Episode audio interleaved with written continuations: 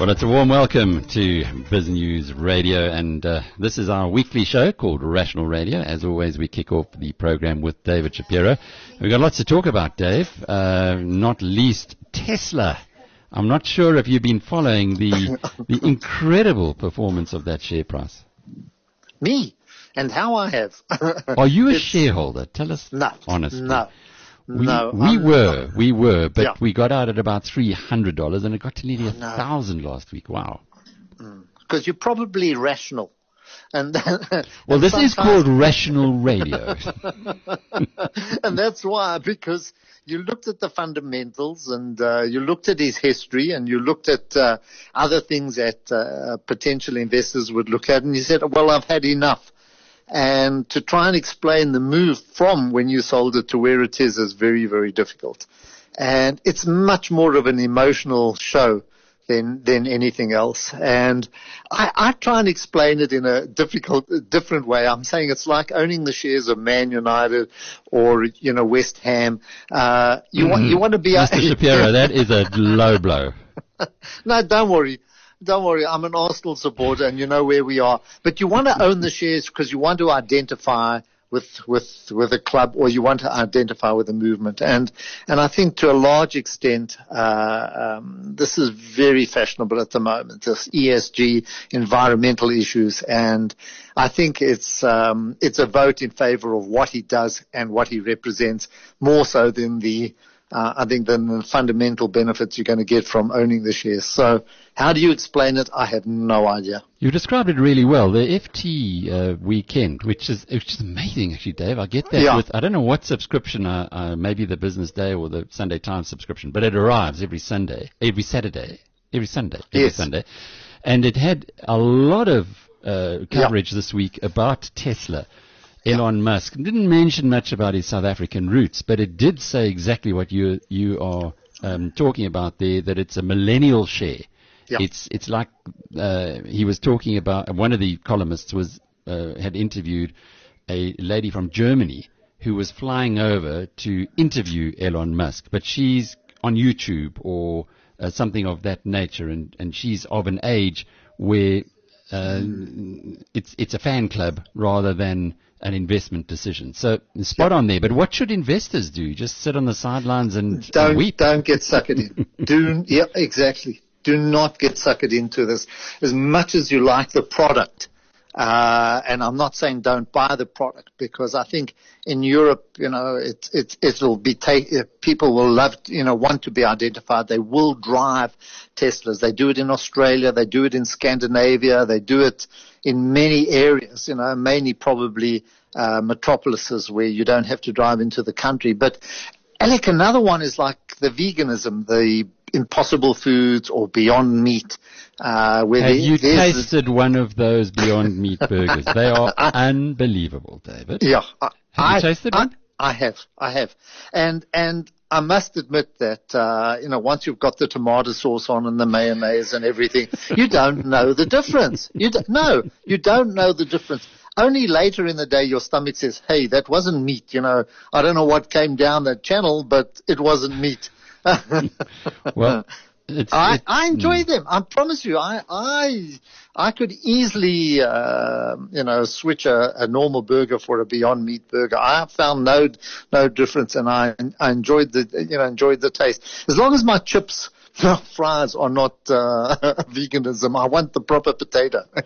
well, I think vegans don't mind if, if they have potatoes, but it's an No, interesting, no. interesting point all around is that there is this, this these different trends, these big trends. So Yeah. that's what's making Elon Musk's Yeah. share uh, rocket.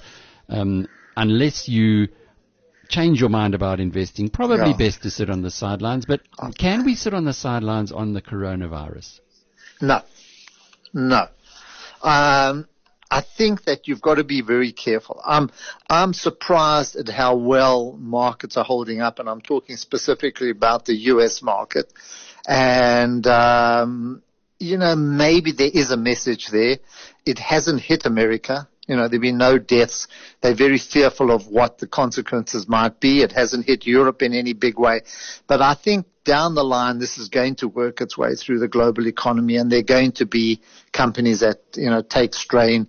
Uh, we don't know how it's going to unfold, but, but I think, I'm not saying get bearish. I'm not saying sell out and run, you know, uh, run away from the markets. But what I am saying, just be careful. Don't, don't ignore it and don't brush it aside and don't think that there's going to be no, uh, you know, no consequences. So yeah, I'm, I, am i am with you on this one. I'm just saying be careful. We had a, a, wonderful interview with Gary and Andy Cronier, who are yes. South African teachers from Durban, who are in the middle of China at the moment, and it it was extremely enlightening to hear what it's like on the ground there. But mm-hmm. the question, listening to that, if the streets are deserted in all the major mm. cities, Shanghai, Beijing, Wuhan, obviously, and, and other places, what does this do to Richemont? Richemont relies mm. heavily on China for mm. its uh, for a percentage of its revenues. Yeah. Is this starting to bother you because the Richemont yep. share price doesn't doesn't suggest anything? No. I, it maybe it'll be temporary, and maybe they're able to uh, overcome it or handle it. You know, it might only be one month sales, two month sales. Um, and, and we've seen it in other luxury companies like LVMH, which has bounced back, Kering, uh, even Estee Lauder and L'Oreal, you know, who rely heavily on the Asian markets. Um, they seem to have brushed aside and even management has given comfort. But I would like to see the numbers, you know, uh, um, before getting carried away and, and, and saying, oh, this, let's take advantage of these lower prices. It's going to have consequences. Alec, we've seen it. We've seen it with load shedding. Do you know, do you know what I mean? When we've had a week of load shedding or a couple of weeks of load shedding, you know the consequences that they have on restaurants, uh, on on shops, you know, in your in your areas and that. You know how it's hurt them. We saw it in Anglo Platzer's numbers. We saw um, how it hurt production. So it gives you an idea of what happens when you close down an economy. In our case, it's only for a few hours a day. Here, it's three, four, five weeks, you know, and it could be even longer. We don't know. So I think you've got to be careful, and the supply chains are going to be hurt. Um, it's coming through in commodity prices. The commodity markets have been hurt dramatically with oil leading the way, you know, way through it. There's been a slight, I think, tick up now in commodity prices today, but, uh, it's, it's, it, you know, we're going to, we're going to suffer, uh, a couple of weeks of, uh, of, of the close down. So I think don't be, just, just be careful. Mm, just uncertain. exercise caution. Yeah. Yeah. Un- it's an uncertainty. Yeah. Uh, perversely, there are businesses in South Africa who are benefiting quite significantly. I've got a friend who manufactures, and he says that the supplier or the retailers are suddenly his friends again. Uh, they're suddenly uh, coming up to find out can he supply because they yeah. cannot get their supplies from China yeah. anymore. Yeah. But talking about that and talking about uncertainty, State of the Nation address comes later this week. What are you hoping that Cyril Ramaphosa, the president, says?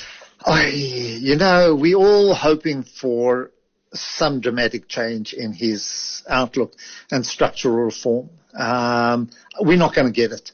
I don't think there's going to be anything that's uh, going to be groundbreaking in in, in respect of uh, you know of what the market's expecting.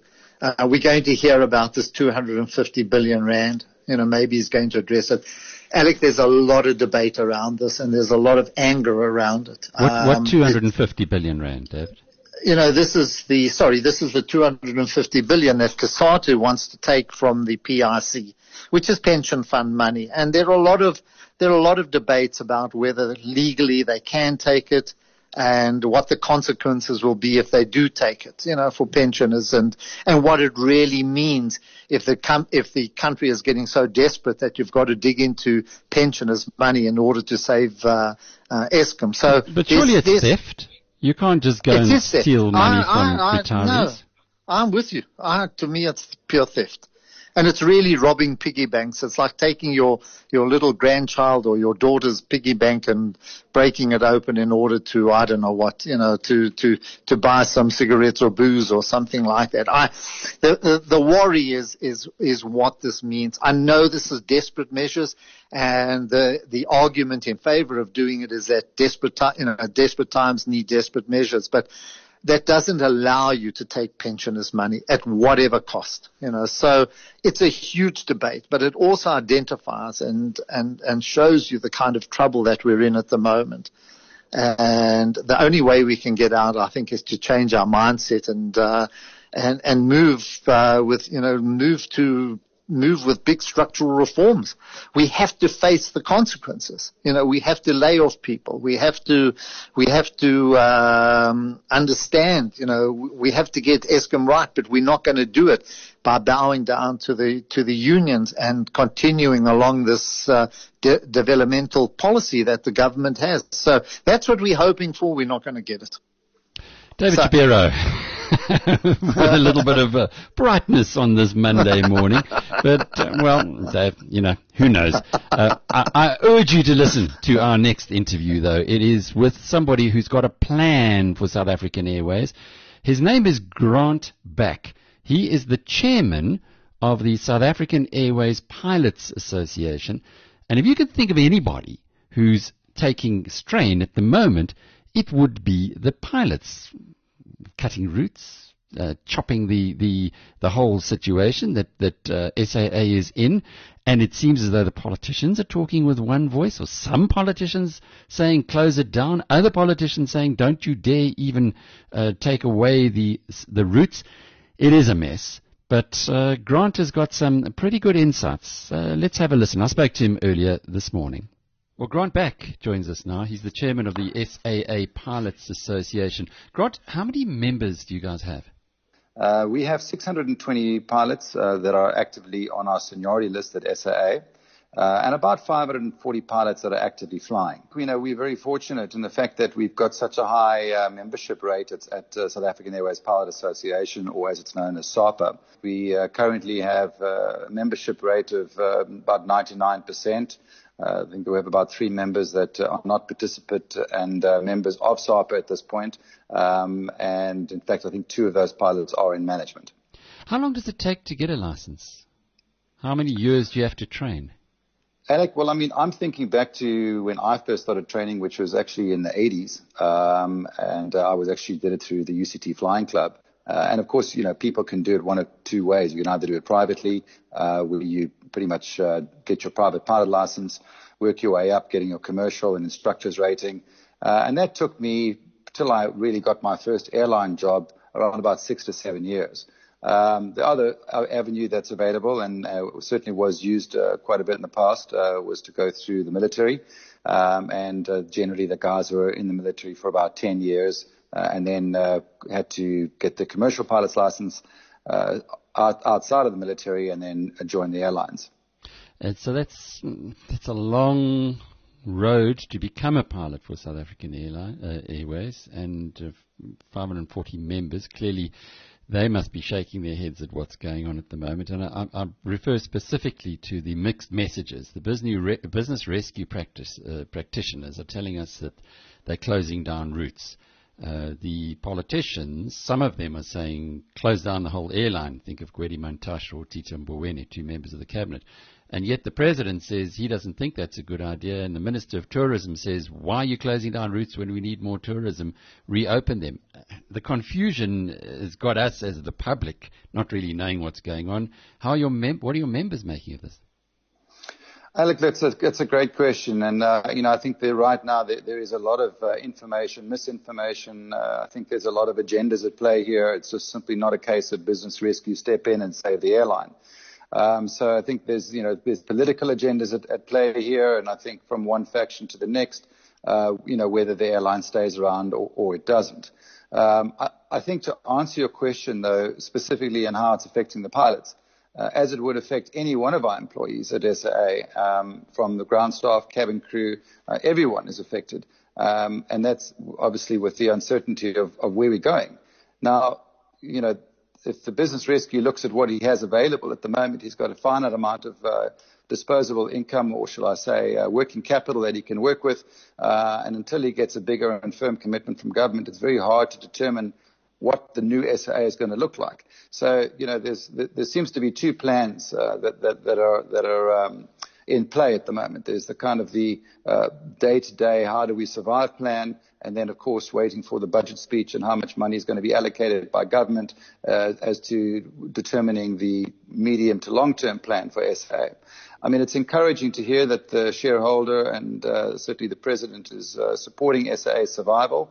Um, um, as I've advocated in the press uh, quite a bit in the past, I do believe that South African Airways is worth saving, and I think with the right skills on board, uh, with the right shareholder support, and obviously public support, uh, and most importantly skills, uh, SAA can turn around. And I do think that from the general uh, psyche in South Africa to making an SAE successful and turning it around like South African Airways will have a significant impact uh, on confidence within the market uh, and even from the international market if one considers uh, the comments that were said in Davos uh, recently uh, by Quest uh, regarding SAA and, and you know, our general economy for that matter. Yeah, indeed. But the problem here is the public aren't going to fly if they are nervous that their tickets might at some point in time be worthless. The communication seems to leave a bit to be desired, to be desired on that front. Alec, 100%. I think uh, the airline uh, could do wonders uh, for for itself and for revenue and ticket sales if they were to come out and to reassure the public and say, you know, if you buy a ticket on South African Airways, it is currently in business rescue, uh, which obviously um, has certain um, protections built into it. Uh, and I think, you know, to reassure the public saying if you buy a ticket today, whether it's flown today or flown in six months, uh, that you are guaranteed to get that money back if the airline was to be wound down at some future date. Um, why that hasn't happened yet, I cannot say. Uh, I do think that um, a better public relations um, campaign would, would certainly uh, endear the public uh, to South African Airways. And uh, I hope that in the very near future that this is addressed either by the business rescue practitioner uh, or by our current management I think it would go a long way in reassuring public and increasing ticket sales, which of course is paramount for our survival. Grant, you've been watching the decline of the airline over many years. Uh, you, you have been outspoken uh, as the chairman of the SA Pilots Association. In fact, I think you even threatened to go on strike a couple of times. Why did no one listen, in your opinion? Well, you're 100% correct, uh, Alec. Yes, we did. I mean, I think it's, it's the first time uh, that a, a, union was willing to go on strike uh, for better management. Uh, I think most times it's uh, for terms and conditions or better salaries.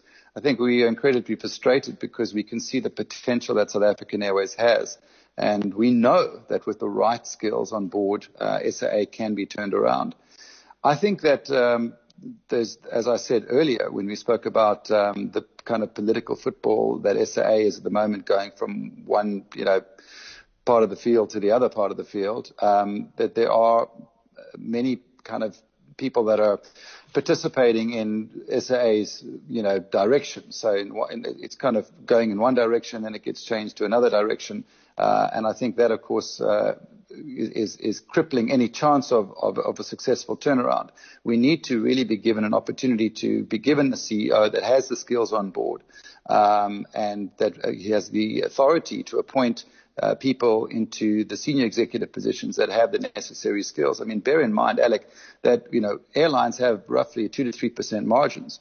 Um, it's a very, very specific business, and having the best that we can possibly get on board to to drive uh, the the plan that that of course there's been quite a few lately, uh, as as the public know, but to drive the plan through to get the shareholder support that we need. Um, SAA can definitely be turned around. I mean, a case in point, if you don't mind me saying quickly, is just in New Zealand. I mean, 10 to 15 years ago, uh, they were also in a similar situation as South African Airways finds itself in today. They are as geographically challenged as we are.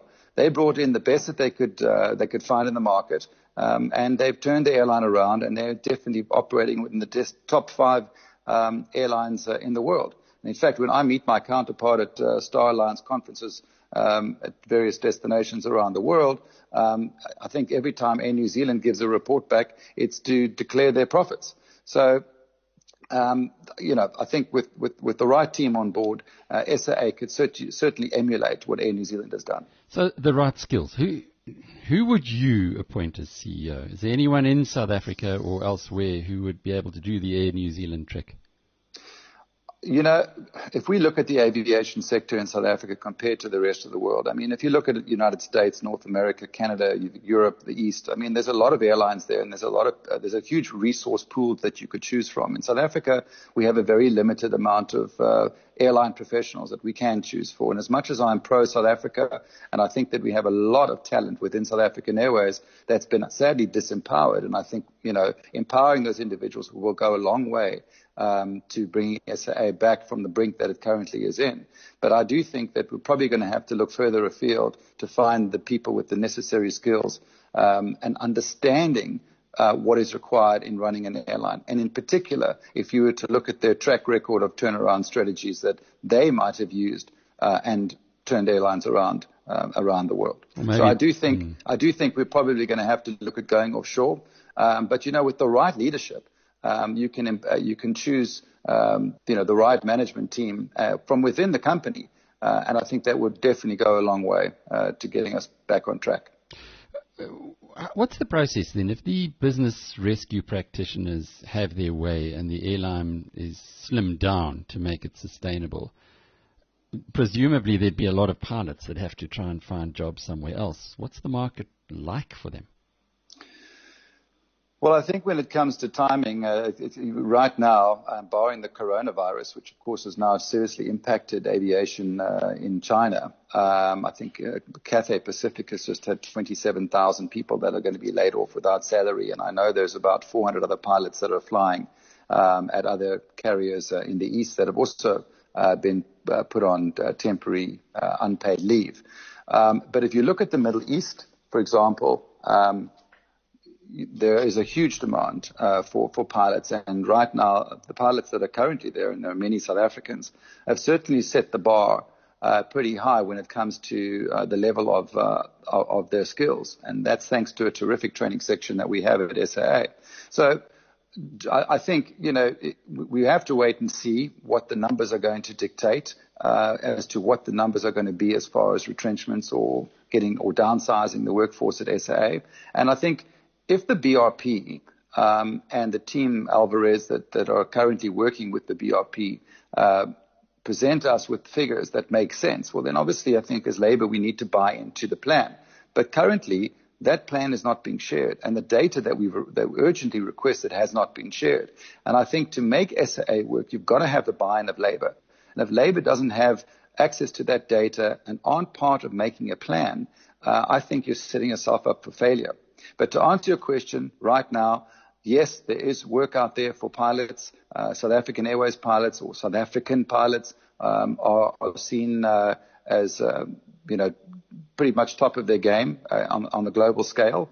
Um, but unfortunately, it, it, does mean relocating. And I think um, a lot of the guys that fly at SAA certainly want to remain in South Africa. And I think we all want to see South African Airways survive and we want to see South Africa survive. So I think um, the more we can participate in the planning. I mean, uh, if your objective is getting from A plus B to C, uh, we might find or be able to be uh, participant in finding other ways to get to C, which retains jobs. But that would mean involving the immense amount of skills that we have within our pilot body. So these business practice uh, or rescue practitioners, what's the process now? Uh, at the end of the month, they do put together a plan. Do they then appoint a CEO? Because you can't not have a CEO of a of a company. Look, that's certainly something that we've been calling for. In fact, um, you know, we had a vote of no confidence uh, a couple of months ago in the current uh, top six positions at the at SAA, uh, but that was before we went into business rescue. And in fact, it was one of the demands we had on the table that you mentioned earlier, which we were willing to take industrial action over. Obviously, being within business rescue now, that's semi backburnered. But um, you know, we've made it clear to the business rescue practitioner that we, we that not we as an association, but you know, of the 82% of the pilots that were participated in the vote of no confidence, uh, well in excess of 80% were in favour of a vote of no confidence in those individuals. So we have made it clear not only to our current management, to the BRP, but also to, to the Department of Public Enterprises to say we think we need to get a hands-on individual um, right now, and even if it's from within South Africa's borders, to stabilize SAA and somebody who's got an understanding of running a company of that magnitude. Um, and with you know due respect to our current acting CEO, we just don't feel um, that you know that person has uh, what's required. Uh, it's it's not a personal uh, thing against anybody. It's just let's get the best people we have available to stabilize the company. Long term, I mean, or shall I say, even short to medium term, it's also going to be very difficult finding someone you know who's going to come to SAA uh, willingly and and and be part of a turnaround strategy. So we're kind of between a rock and a hard place. We're working with uh, Alvarez, who've been appointed um, by uh, the lenders to come in and, and, facilitate the turnaround. We think that we've got a lot of value within the pilot body and in the airline itself that, that can certainly assist. But we need more than anything right now, we need proper leadership. People or a person that is going to be able to get and rally the troops so that they will follow that person into battle, excuse the pun, but honestly, to get the best out of our labor, we're going to need someone um, who's, who's in the know and gets the buy-in uh, because of their experience in the industry. So if that means going offshore, then so be it. Um, they should actively be looking for someone uh, who can bring those skills to the table. We don't have the time right now to appoint someone who doesn't understand the industry. They have to have at least 10, 15 years experience in the aviation sector. Well, that was Grant Back, the uh, head of South African Airways Pilot Association. Fascinating insights. He says, let's, let's have a CEO and let's have one soon. Bernard Hotz joins us now. He's a partner at uh, the major legal firm Werksmans, and uh, he's been involved in a long-going saga uh, between the National Prosecuting Authority and three members, uh, former senior members of South African Revenue Services, Ivan Pillay, Andries Jans van, Rens, uh, van Rensburg, and Johan van Loggerenberg. Now, Johan van Loggerenberg has uh, spent a lot of time, was spoken with us many times, and we followed his story. He's had a couple of books already that, that we've spoken about. But Mr. Hotz, just to uh, give us an update, um, in the last few days, we've seen that the National Prosecuting Authority is actually no longer going to be prosecuting these three, Johan, Ivan, and, and Andries. Um, how long has this saga been going on for? Yes, thank you, Al. Thanks for having me on your show. Um, well, firstly, it's been going on for far too long.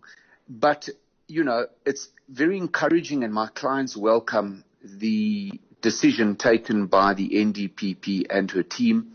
Um, the decision was taken obviously after they considered the detailed representations, written representations that were submitted to their office, um, which once they had the opportunity of perusing it, and this was this was all evidence. This was, this was black and white evidence as to why the case should never ever have come out of the starting blocks at the outset.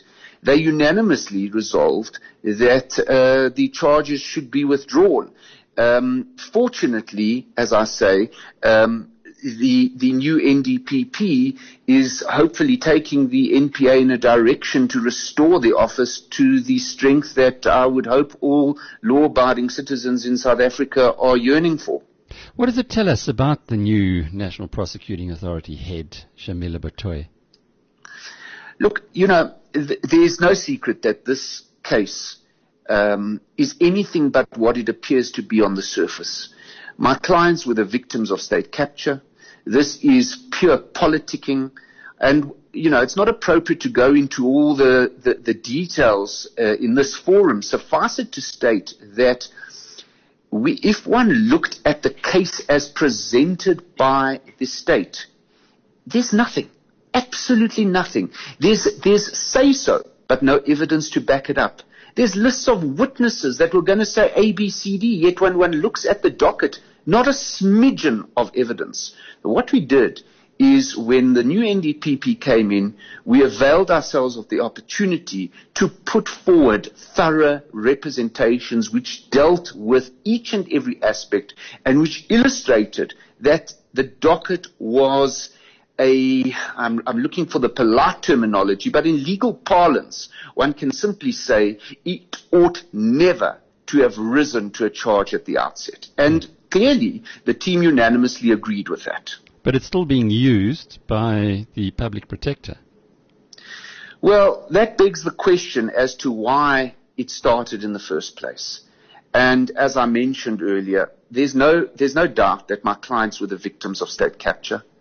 Um, one can see clearly you only need to read the Nugent report to see what happened to SARS and to see that you, all you have in my clients were loyal, dedicated, intelligent civil servants who were doing their job in the best interest of the country.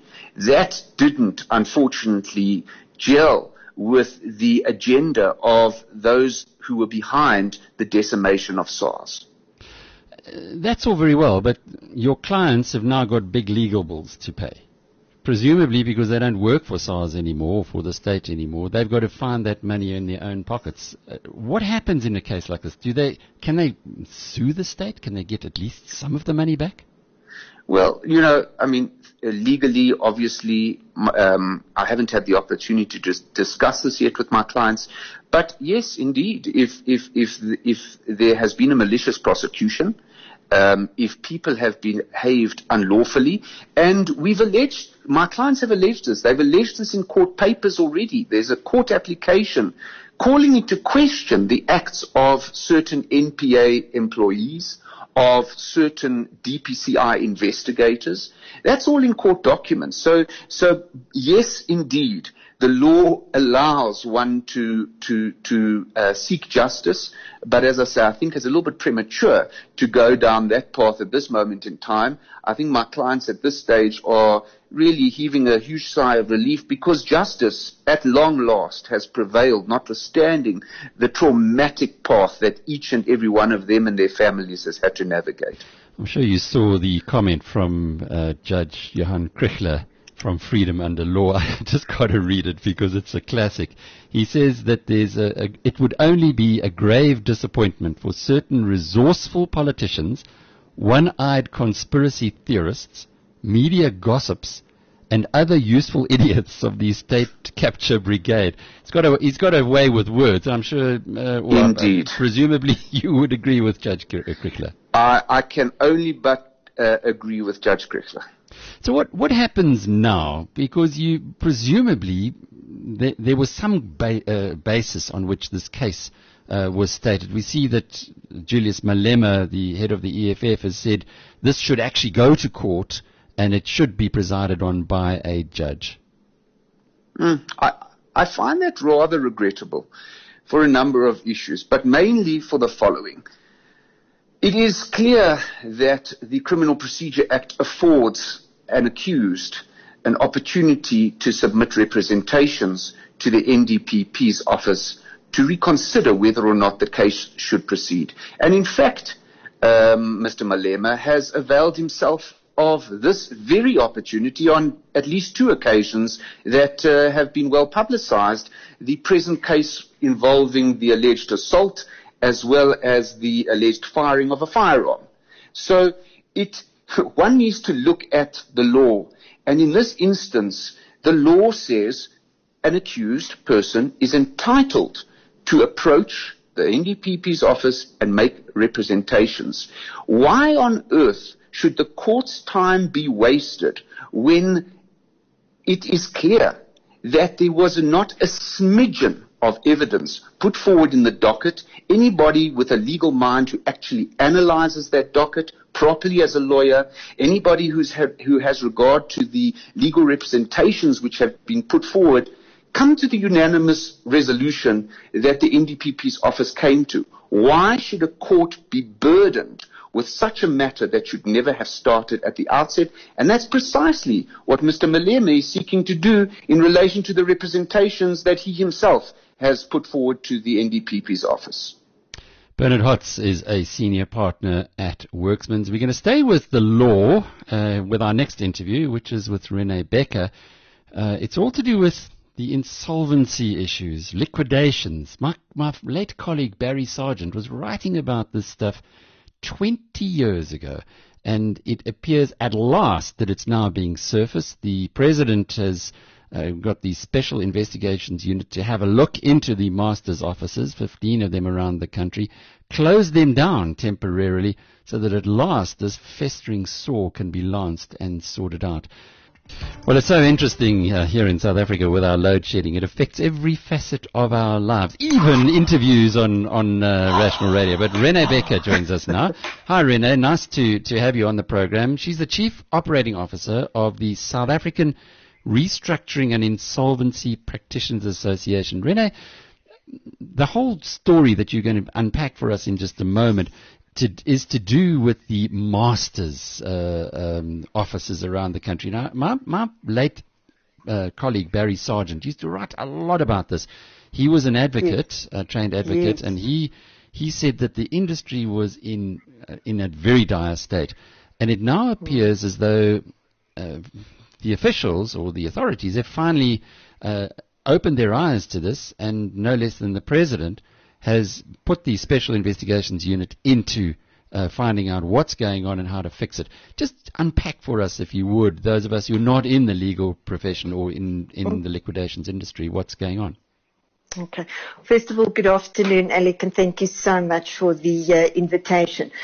Well, yes, we woke up uh, last week Monday to see that the president, as you've mentioned, has authorized this investigation and um, it looks as if there are three facets, corruption, fraud and maladministration.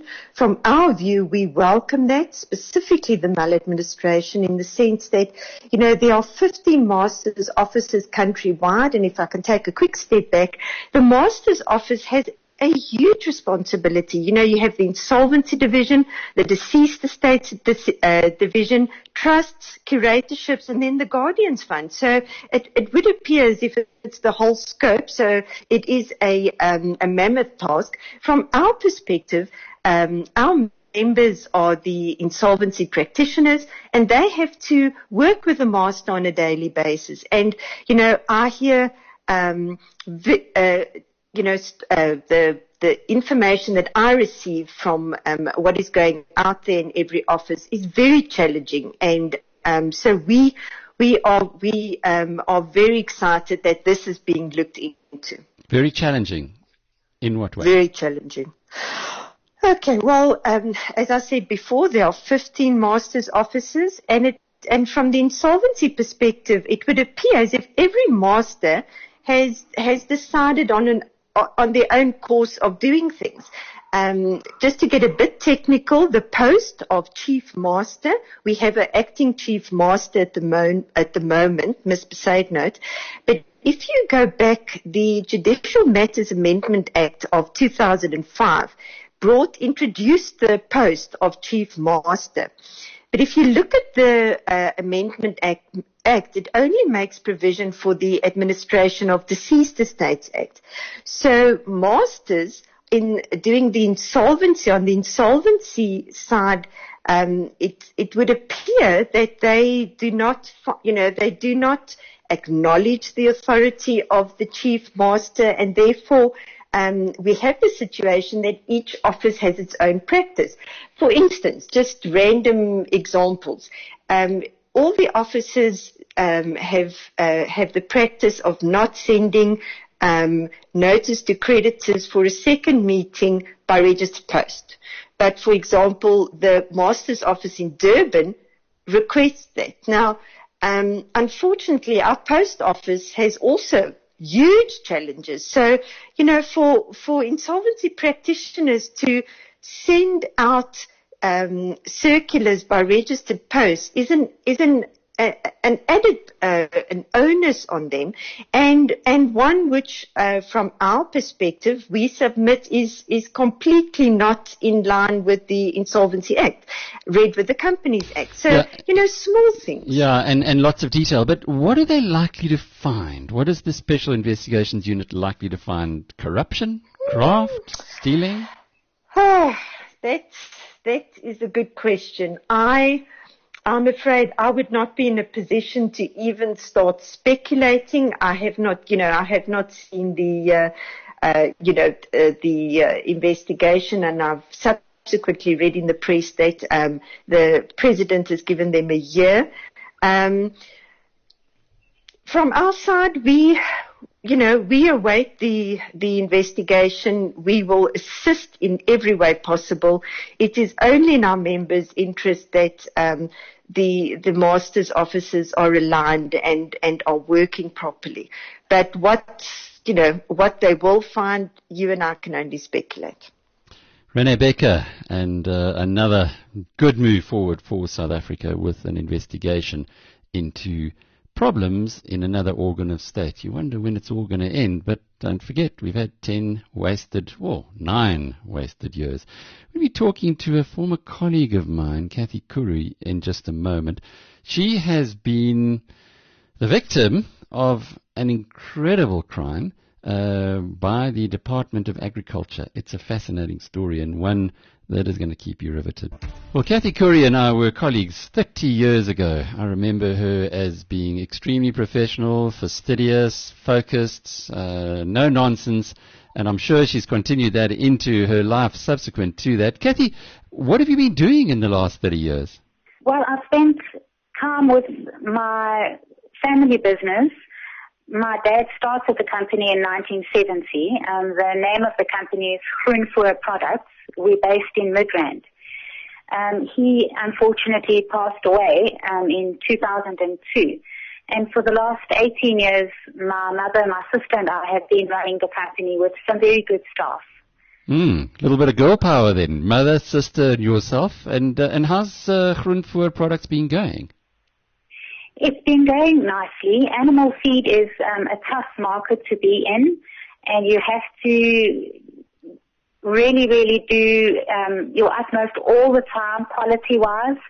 It is a very competitive market. And in 2011, I actually read something that made me realize this was a, a concept that didn't exist in South Africa that would really benefit any horse owner any cattle owner, anybody with sheep and goats. And what it was, it, it was an email from um, an American overseas uh, company called thehorse.com. And they were talking about research um, by the University of Minnesota um, regarding the savings that you could make on your fodder by using a round bale feeder. And this intrigued me. I did my research. There was nothing available in South Africa. So what we did was together with a mechanical engineer partner, we sat down and brainstormed what we needed for South African conditions. Understanding that on a South African plot or, or small holding, you don't have um, a lot of complicated machinery. You don't have sophisticated back-end loaders, etc. So what we needed was something that you could use with minimal labor to actually load this roll. And we wanted it to be something that would save grass and then naturally money as well as labor. And we, after a lot of research, a lot of time and a lot of money, we came up with a, a really, really great concept. And we patented and design protected it. And It's called the SA Grass Roll Saver, um, clearly for, for horse, horse feeding. Um, it's for feeding horses, but also for feeding cattle, and we have a, another model that stands a bit lower, which is ideal for sheep and goats. And we called it the South African roll saver because we are a patriotic family, and we knew that this had export potential, and we were very, very proud of it. And that's the nice part of the story. The not so nice part of the story begins a couple of years ago when you were asked to quote on providing 18 of these feeders to the Suikerbosrand Nature Reserve. Tell us the story from there. It, it actually started in, in March 2017. We were in the middle of another drought, which happens so often in South Africa. And we, we had a bit of a windfall um, in terms of grass rolls, and we paid it forward by donating. Uh, it was about 265 1,2 meter Eragrostis rolls to the Gauteng Department of Agriculture. When they came out, the officials, um, we showed them the SA grass roll saver because we knew it would benefit their farmers. And they said they were interested. We asked if we could do a presentation, but nothing came of it. We gave them our flyers. We showed them our board that said this is a patented and design protected product. We gave them copies of um, the Smallholder magazine, which is a fantastic agricultural magazine in the country, and they said they'd get back to us, but they didn't. But when we got the requests for quotes, uh, we were happy to quote the tender entrepreneurs, not a problem. The problem was we didn't get an order. And we noticed that the quantities were increased from 12 to 18. We also noticed that a photo had been taken off our website of the roll saver and used as part of the request for a quote. Hmm. We were disappointed not to get the order. We were thinking, could it have been a budgetary problem?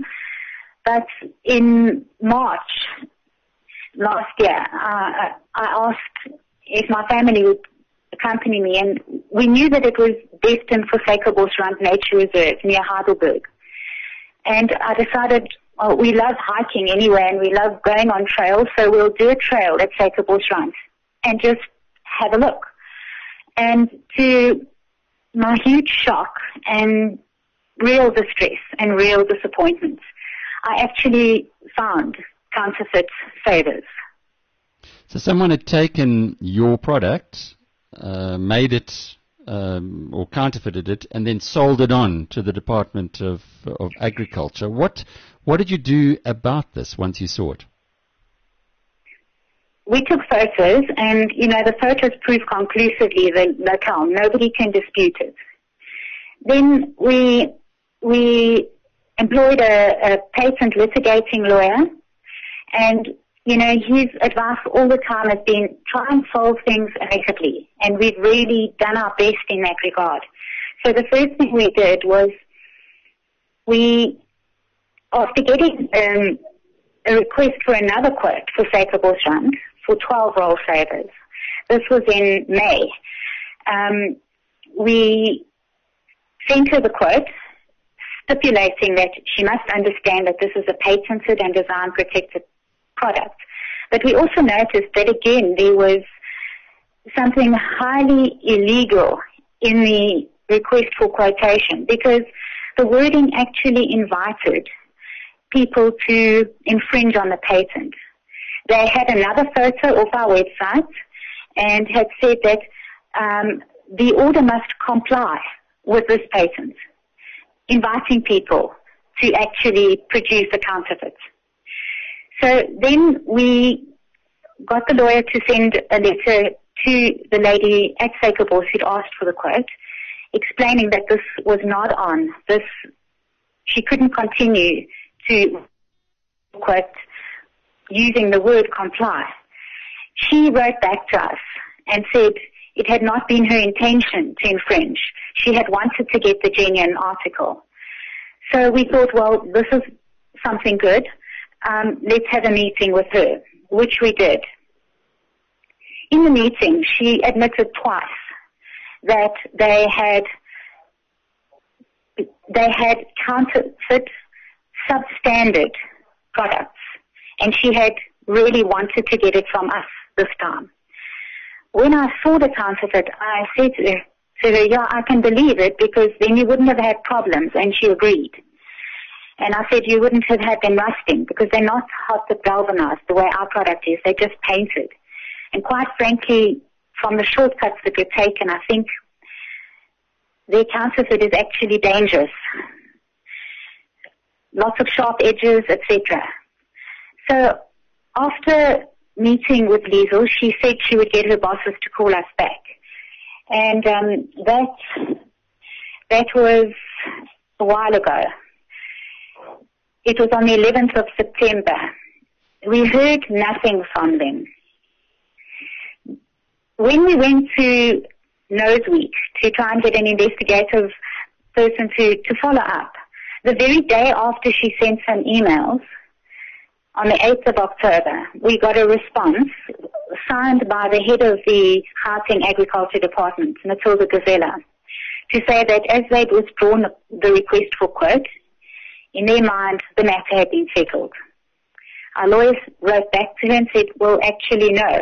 Going back to the letter of demand which we sent to you in July, we are asking you once again to give us the full details of the person who provided you with the infringing products to deliver these up to us and within 30 days of the date to pay to our clients the sum of 190,800 rand for the 18 infringing copies manufactured by a supplier other than our clients. Then we heard nothing. So we they, left it, that was in October. They're protecting the, the counterfeiter, in other words. They're not prepared. They are protecting mm. the supplier without a doubt. And that was borne out again when we again requested another meeting in Johannesburg on the 18th of November. We met with several departments of agriculture officials, among them two lawyers. Um, and again, we asked them very straightforwardly who made them, and we were stonewalled. So clearly they are protecting somebody close to the department in terms of the maker of these units. Cathy Khoury from uh, the uh, family business Groenvoer. I love talking to people like Cathy, uh, not just because she's an ex-colleague, and I, as you can hear, she's got her facts all in a row, but because it is often the bad actors uh, who prey on smaller businesses that get away with absolute murder. We hope that in this case, it's going to be something very different. And then, in fact, um, Cathy and her lawyers will eventually be able to get these state officials to, uh, first of all, give up the name of the counterfeiters, and secondly, to do the right thing and reimburse them. Well, as promised, Michael Charton joins us now, the inventor of My Father's Coat. Now, if you haven't seen his production of My Father's Coat, which I had the privilege of seeing in London, uh, and uh, well, uh, many people have seen it, it really is a, a, an evening to remember. Michael, how how many of those uh, talks have you given now on that? Um, Alec, I think it's at about 320 performances. Wow. And how do you keep, uh, we're going to talk books in a minute, but how do you keep enthused uh, if you've done so many? Yeah, look, uh, look on the one hand, um, it's not a story which is set in stone. So I, I, keep trying to improve it, try and find better balance and to try and find ways to say things more efficiently. Um, but also, you know, once I'm up on stage, it's a strange old thing, but adrenaline takes over. I mean, I, I get to half time and, um, I, I, sort of, I sort of re-wake up again. It, to me, it feels like 10 minutes, but, you know, so I, it's just adrenaline while I'm up there. And, you know, I think anyone who's been on stage a bit, um, will understand that kind of adrenaline. And, um, yeah, it, it comes with a, with a buzz of its own. So I actually, yeah, I still, I still enjoy telling the story and, um, I get quite a nice buzz out of it still. Well, for the audience, uh, I can tell you from personal experience, it also feels like 10 minutes. It absolutely flies. But we're here to talk about books.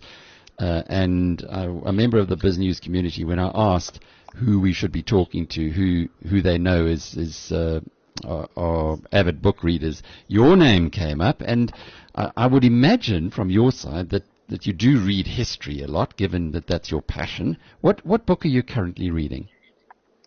So I was actually I was in London uh, last week, and I, I, was recommended to go to of all places Harrods. Apparently had a you know a big bookstore, so I, I went up there and um, I picked out a book called The Perils of Perception um, by a guy called Bobby Duffy. And um, basically, I mean, it's an interesting book. It's quite a short book, um, but it's uh, really it's about human misperception, and um, this is sort of a concept which is not unrelated to history at all. And I think you'll remember from my father's coat certainly the way I eventually got my head around the South African story was by layering it with the biases that peoples of South Africa have carried with them.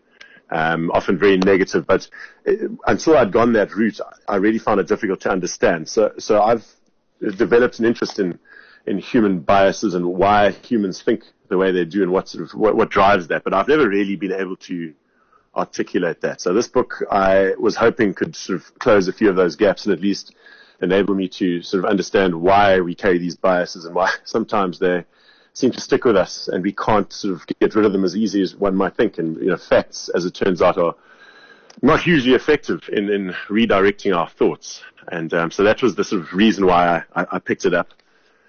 And um, yeah, it's been. I mean, it's it's just very interesting to see, and how you sort of our humans have certain weaknesses which have at times in our evolution really helped us forward, but it, you know, in, in, a modern world where information is so prevalent, um, you know, this book really highlights how humans tend to be attracted to information which they already believe to be true, um, how we tend to look for the negative. Um, so we, we, sort of instinctively become pessimistic about the information we're fed. And, so these kind of elements come through. This, this, um, this researcher did, did 100,000 interviews uh, over 40 countries and then uh, spoke, asked people questions about politics and money and health, the things that we sort of day to day have opinions on. And then he sort of he studied those variances between what statistics tell us the answers are and what humans uh, and these populations and countries what they thought. And yeah, so some fascinating sort of insights came out of that. Was South Africa in there? Yes, so South Africa was um, was one of the. There were 40 countries. One of them was South Africa.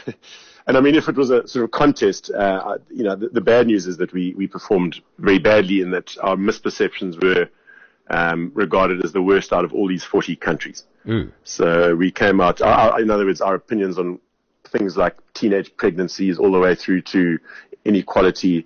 Uh, our, our, views were the furthest away from reality. And, uh, and perhaps scarily along with that, we were also deeply pessimistic.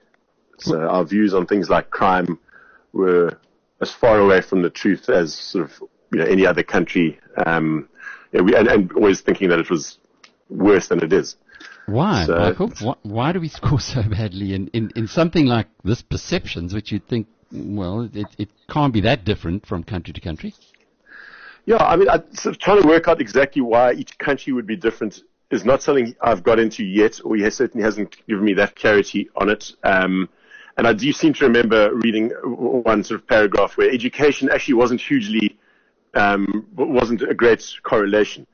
Um, but I suspect that South Africa, you know, because of its troubled past, you know, those those elements of misperception that I mentioned, those tendencies towards bias, are particularly heightened in that we do tend to look for the negative. And one of the other elements that we do is we tend to think in, in groups. So we, we look to the majority of the people around us for those opinions, whether or, right, whether or not that they are correct. Um, you know, one of the uh, sort of uh, from a financial perspective, the one example he gave was that people in, in generally save less than they should for the future.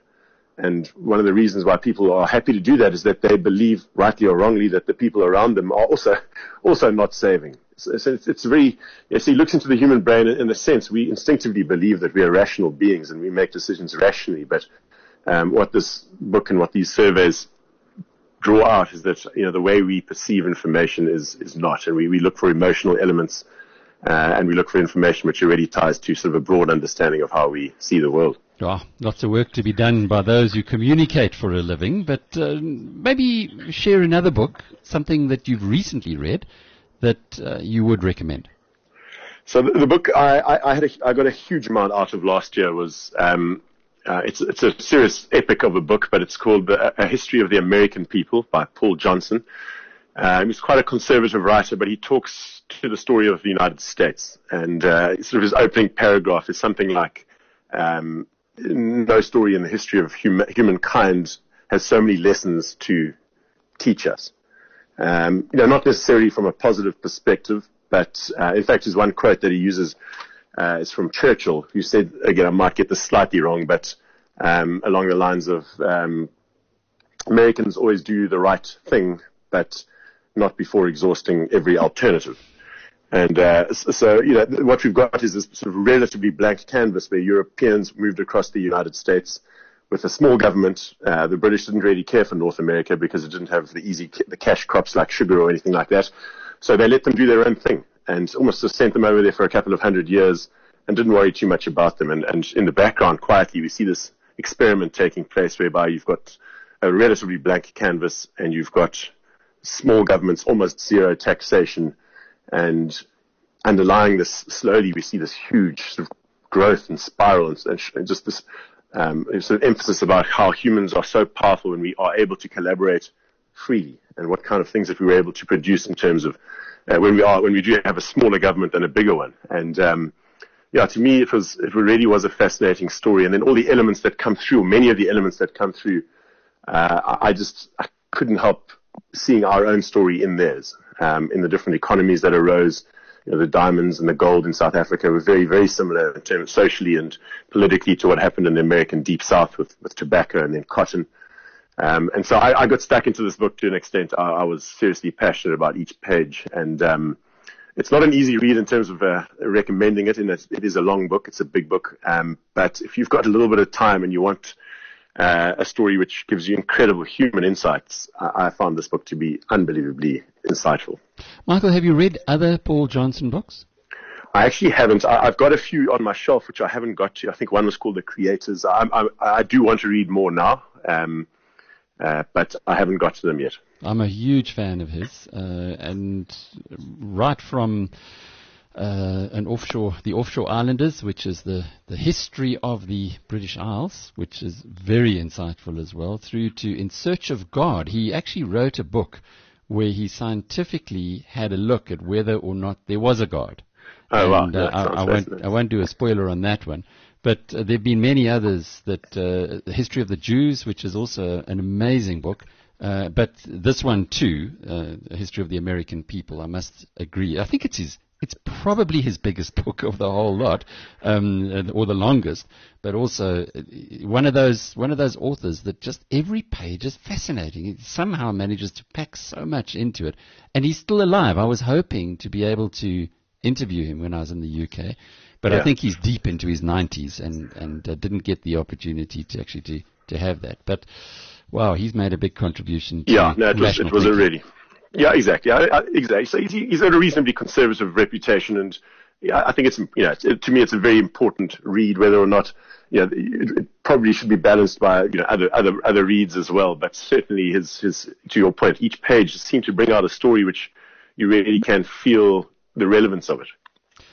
Michael Charton, uh, thank you very much for your contribution today, and nice to see that we share a, uh love for one of the great historians of our modern era, Paul Johnson, a, a British historian who's written a library of books just about. Uh, most of them, every single one of them that I've read, uh, has resonated in one way or another. He's also got uh, one where he, he writes about the intellectuals, um, which was a little bit caustic on the those who are termed to be intellectuals. But uh, this one that Michael's recommended, uh, certainly a history of the American people, well worth picking up. It is a tome. It, it's hundreds of pages. How long in, in, in total, but it is uh, one of those investments that, as you heard from him, um, really is worthwhile. Well, that's uh, that's our show for this week. I'm uh, very pleased that you could have been with us. And uh, well, if you like to make an, a date, we are on air at noon on a Monday. We stream live, but of course, this is uh, there's uh, exponentially more people listen to the podcast of the show because that's the way radio is going or audio is going. It's it's all about consumption on demand. Thanks for being with us. Until the next time, cheerio.